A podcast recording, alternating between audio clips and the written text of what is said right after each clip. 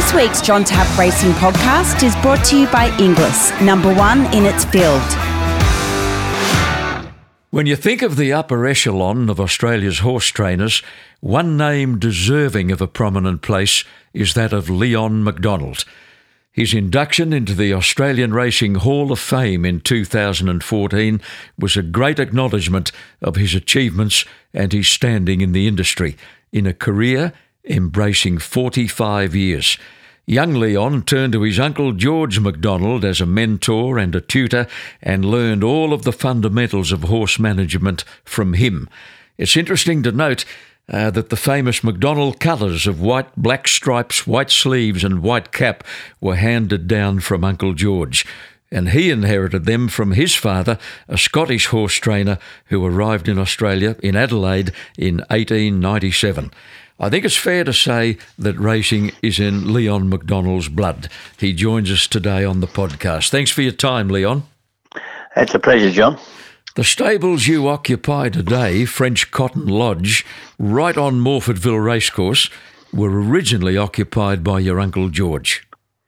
Yeah, that, that's correct. Uh, not as big as they are um, now. Um, was much smaller, but we did extend on the block that they were on, and also bought a house next door to uh, um, to accommodate some more. Mm. The stables are named after the horse that gave you your very first Group One winner. That was the South Australian Derby in 1986. Yeah, that's correct. It was a very, very thrilling maybe to uh, to win a Group One race. They were only dressed to me those days, and um, you know they're not very easy to win, as everybody knows. He was no slouch, French Cotton. He won two Group Threes also, the Adelaide Guineas and the Port Adelaide Guineas. And I think it took him to Melbourne once, and he went very well in a Group Three at Flemington.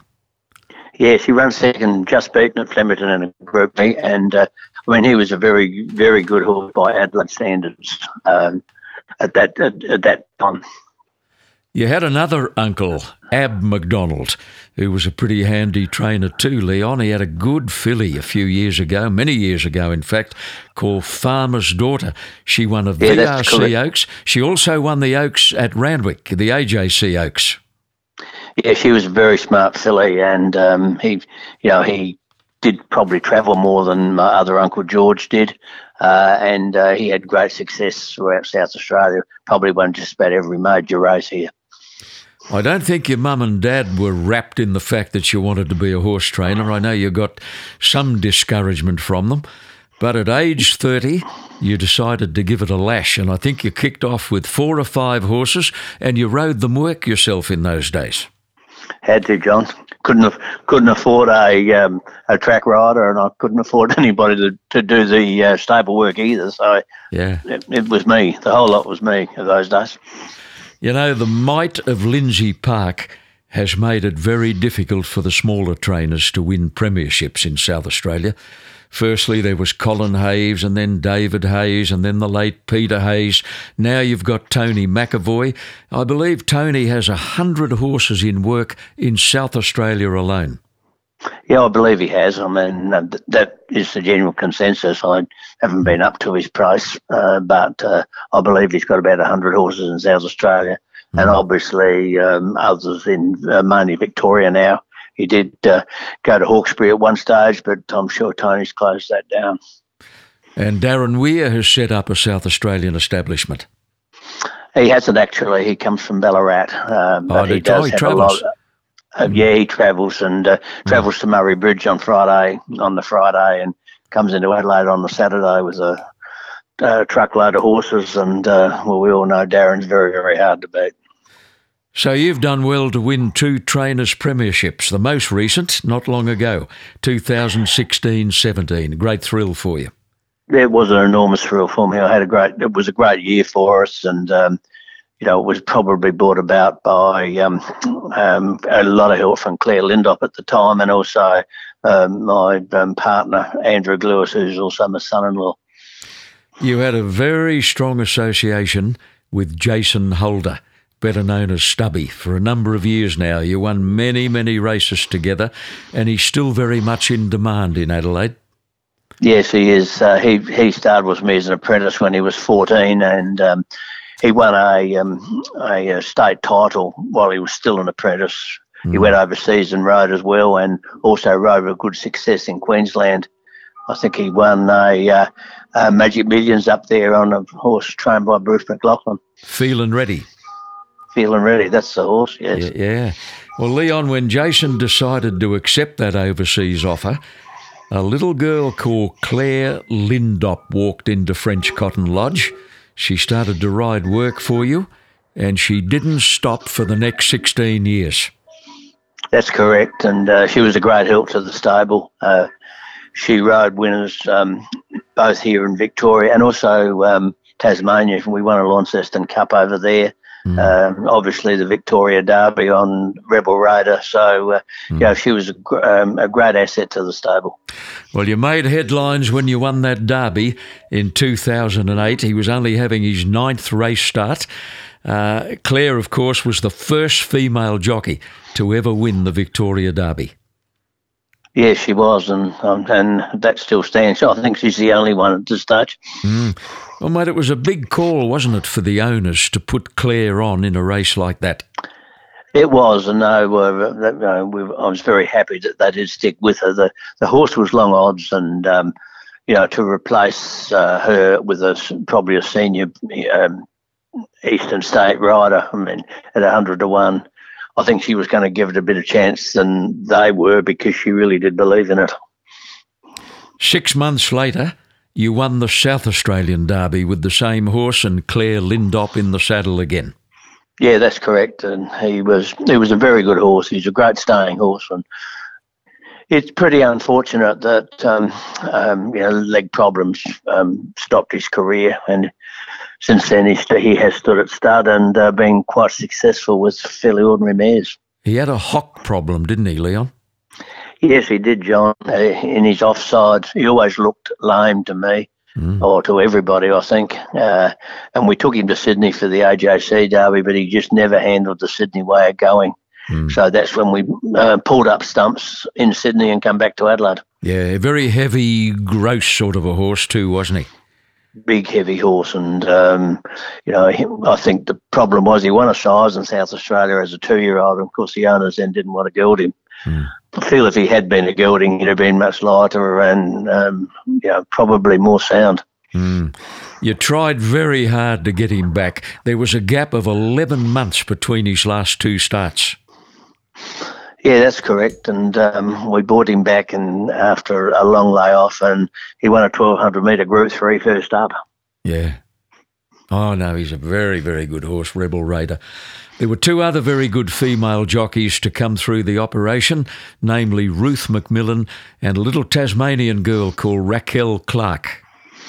Yes, well, uh, Ruth was a long, long time ago now, and uh, um, the females were not very accepted those days, and um, she did battle the odds. She was very good as an apprentice. She did ride three winners in one day for me at Victoria Park, mm. uh, but um, as soon as she became a senior rider with no claim, it was very hard to put her on. You're short of racecourses nowadays in Adelaide, aren't you? You're rattling off famous old names there, like Victoria Park. Yeah, that's that's correct. They um, closed Victoria Park, which was a great tragedy uh, to South Australian racing, in my opinion. To to have a race meeting in the CBD was yeah. something unique, probably anywhere in the world. And uh, mm. I think it was about 250 residents forced the closure of it. And um, yeah, it's a great shame that that happened.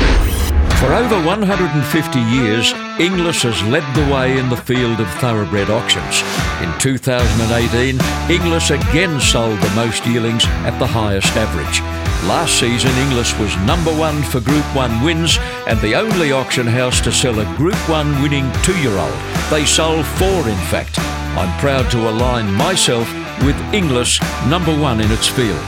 We pay tribute to an old marvel, Leon, Umrum, who retired in 2004 after 81 race starts. He won 14 of them, 20 placings, 1.6 million, two Group Ones, back to back Toorak handicaps. Yeah, though he was great at old walls. He um, he backed up in the Toorak, I think, about five five years in a row, and he was placed in it as well. Mm. Um, but his first one in 1999 was a bit of a shock. He was 40 to 1, ridden yeah. by Eddie Wilkinson. And then mm. the following year, he, he ran favourite in a race ridden by Jimmy Cassidy. Yes. Did he race sound right through his long career? Right through his long career. And then he was retired at Mill Park Stud and, and lived till he was about 17 or 18. So yeah. he's uh, long gone now, unfortunately. Yeah. One of his really good runs, Leon, was in the Group 1 Salinger down the straight six. He was narrowly beaten on that occasion. Yes, he was. It was a was a funny setup actually. He had won the um, Toorak, and I wanted to give him another run before the mile race at, at Flemington. Mm. And um, Jimmy was engaged to ride the favourite in the race. Um, and Darren Beadman hopped on him, and uh, Jimmy did win the race, but um, beat him run by about a neck, I think. Yes. All right, now Southern Speed, what a grand mare. She won seven out of 25, 2.8 million. Where did she come from? Uh, she was bred by her breeder, uh, Park Stud, which Harry Perks was the, uh, you know, principal director of. Um, she was a lovely type of mare uh, but had very ordinary front legs and never ever went to the sale. So um, uh, she was given plenty of time. She never raced as a two-year-old, and I think she won her first five or six runs. Mm.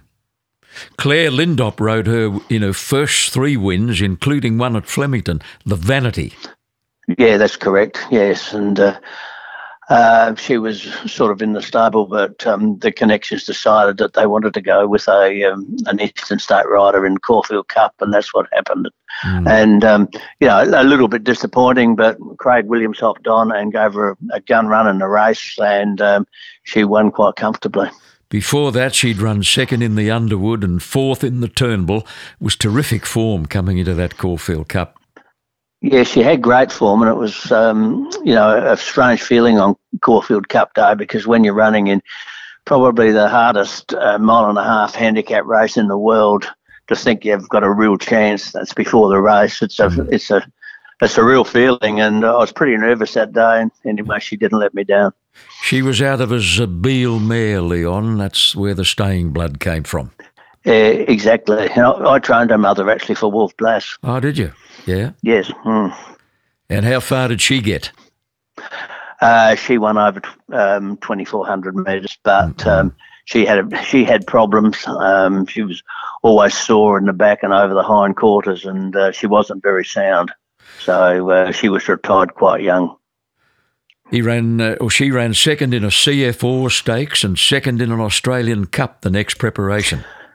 Yeah, exactly. She, uh, uh, the um, Australian Cup was probably a big disappointment to me. Craig rode her again, and she was in front before the corner, and her and Manighar went stride for stride all the way up the straight. And um, I think half a stride past the post, she probably put her head back in front. But mm. anyway, the um, camera didn't lie. Now, her last preparation, Claire got back on. She won a listed race at Morphettville. Then Craig Williams took over in Melbourne. She won the Makybe Diva, A group 2. Uh, she ran in the Cox Plate, and you stopped after that, Leon. What brought her to an end? She ran in the Cox Plate, and um, um, un, unusual for her, she was very slow in the early stages of it and was about four, three or four lengths last.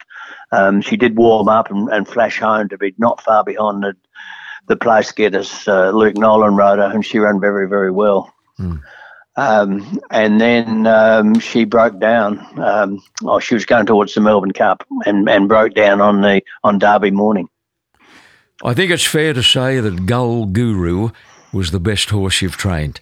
He won eight with eight placings, two point four million, and uh, he probably wasn't bred, uh, you know, of royal uh, fashion uh, by Geiger Counter. Where did he come from? Yes, well, uh, he, he was bred by Toorak Park also, and um, uh, by Geiger Counter, who um, you know did get a few horses to run a little bit, but he no, he wasn't uh, a great stallion, uh, and probably most of his other horses were raced over shorter courses. Um, mm. But Gold Guru was a bit of a freak. He uh, was probably very unlucky in a Victoria Derby. Um, he won the AAMI Vase leading into the Victoria Derby. Mm. I thought he was very unlucky in the Derby that year. Yeah, what happened? Uh, then there? he went. Oh, he just um, got back, and the uh, there was a bit of track bias. Um, they were racing very well down towards the inside that day, and he, he had them. He made a wide run, mm. and he ran. A, I think he ran fifth in the race. Yes, he did. Mm. The autumn of 1998, he won the Group Two AAMI Classic with Greg Childs up. He won the Australian Guineas with Greg Childs, and then you came to Sydney. Shane Dye jumped on, and he won the Ranvet Group One. Yeah, what a thrill that was. I think it's still probably the quickest Ranvet ever run. Might and Power mm. um, uh, set a cracking pace in front, uh, and he was able to run him down close to the line. Uh, a great thrill. Might and Power turned the tables on you, though, in the Mercedes Classic. Yes, he did. He uh, he bowled along in front as he usually did, and he was just too good for us. Uh, we ran second in that race, but uh, comfortably beaten by him. You went to the Derby, and Shane Dye told you well before that he couldn't ride him in the Derby. He had a commitment for Tie the Knot, so Greg Childs was more than happy to fly to Sydney and jump back on him. Yeah, that's correct. And uh, you know, um, it was a wet wet track actually that morning, and um, I was in Melbourne um, at the time, and Andrew Nobbert was my foreman. He rang me up. He said I wouldn't come too early. I don't think the races will be on. But anyway, it did dry out enough, and uh, and the rest is history. He had a, a Greg Childs gave him a lovely run, uh, and um, Tie the Knot made a run at him coming um, up the rise, but he was much too strong for him in the run to the line.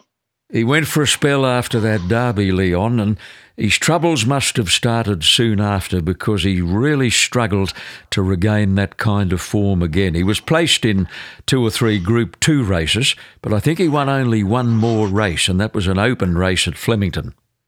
Yeah, that's correct. I think Damien Oliver rode him that day.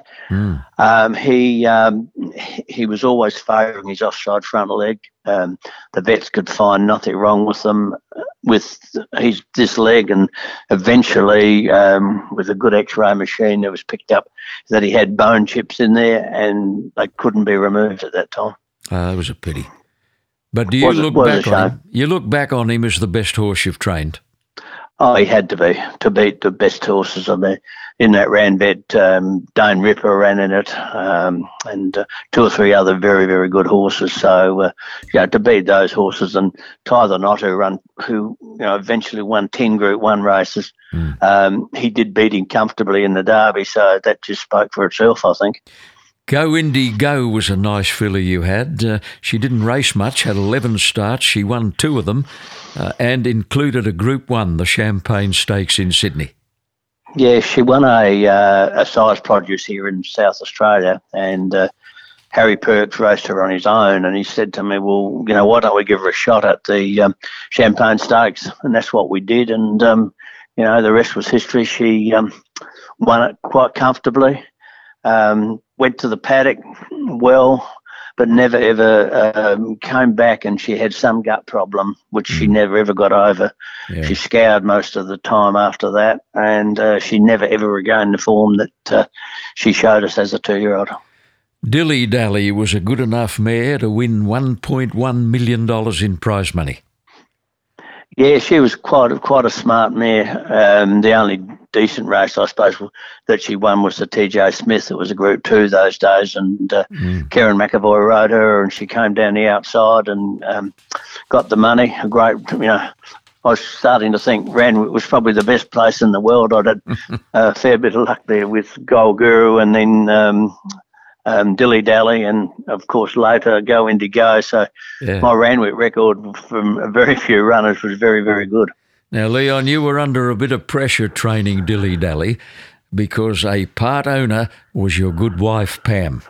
That's correct, and you know, um, I think it's been well documented that uh, you know what Pam's put into to the uh, business here uh, all those years, and and she's still doing it. So, um, you know, she's been wonderful to the stable, and yeah, she she was the part owner of it again. Um, along with a couple of very good friends of ours who are still very good friends. And uh, yeah, the pressure was right on me, so I had to perform.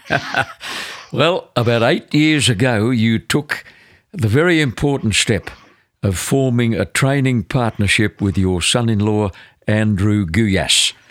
Yeah, uh. Yeah. Yeah. How, how do you pronounce mm. it? Glewis. Say again. Gluys, G L U Y A S. Gluys. What's, yeah. the what are the origins of that surname? uh, Irish? Are they? Yes. Well, it's been a raging success, Leon, because uh, you haven't stopped winning races since you two got together. No, well, and Andrew sort of joined me. Um, he was an electrician by trade, and he joined me about oh, 17 years ago now, and, and worked in the stables. And uh, you know, he's still the worker in the stables. He's a, a backroom boy, puts in a lot of work, you know, uh, behind the scenes, and um, does, doesn't look for much um, many accolades. But no, he's been wonderful uh, to the stable. Andrew was married to your daughter Sue, and your other girl, Christine, is married to a race caller, the popular Terry McAuliffe, who has virtually become the voice of South Australian racing. Yes, he has. Yes, they've been. Yes, and they've got um, all the both daughters have got three boys each, and um, Mm. yeah, Terry's become part part of the family, and uh, he's he's a very good caller, Terry. Um, He certainly is. no, he's he just um, so um, calls locally. Um, he's got um, great. Um, he loves calling athletics, and he, he's I think he's called about the last twenty Bay Sheffields, and uh, Mm. uh, so no, he, he loves that sort of life, and uh, he's very happy in Adelaide.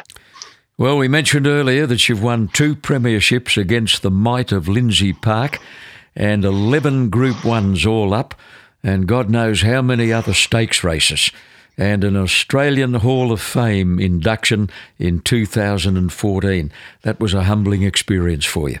It, yeah, it was very humbling, John. Uh, I didn't uh, ever think that that sort of thing would happen to me. And I remember saying to Johnny Hawkes about it, I said, I don't know how I got here. He, he said, Well, you remember one thing, mate, you never put yourself there. So, uh, and I thought about that after he said it. Yeah, he So, comes, uh, comes up with some pearlers, Hawksy, doesn't he? He certainly does. Yeah, yeah. Um, we've been, you know, John and I have been friends for a long, long time because we grew up in Adelaide together. Leon, I can recall visiting you one day at uh, French Cotton Lodge. God knows how many years ago it was. Channel 9 were covering a big boxing program at a place called the Apollo Stadium in Adelaide. I can't even tell you where it was. Uh, the three Yes. Waters brothers were all uh, appearing on the same bill, and I had a few hours in the afternoon to come and visit you to do a stable visit for the Sky Racing program at the time. So, uh, gee, it was a long time ago, mate. I've got It's, no um, idea, but I remember the day clearly. I, was- yeah, I think it, it was probably in the, in the early 80s, I think, John. It was a long time ago. Yeah, it would be. Uh, you had a, a photo of French cotton uh, in your feed room. It took pride of place. Yes, it did. it's, it's still there too. It's still, I thought it might be. Leon, it's great to catch up. Congratulations on all you've done and all you've achieved. And I know uh, you're only just beginning, old son. Oh, I don't know about that, John, but anyway, so thanks for your time. I um, really appreciate you um, calling me up, and uh, anytime I can help, if there's anything I can do, I'm always available. Thank you, Leon. Great to talk. Okay, thanks, John. For over 150 years, Inglis has led the way in the field of thoroughbred auctions. In 2018, Inglis again sold the most yearlings at the highest average. Last season, Inglis was number one for Group 1 wins and the only auction house to sell a Group 1 winning two year old. They sold four, in fact. I'm proud to align myself with Inglis, number one in its field.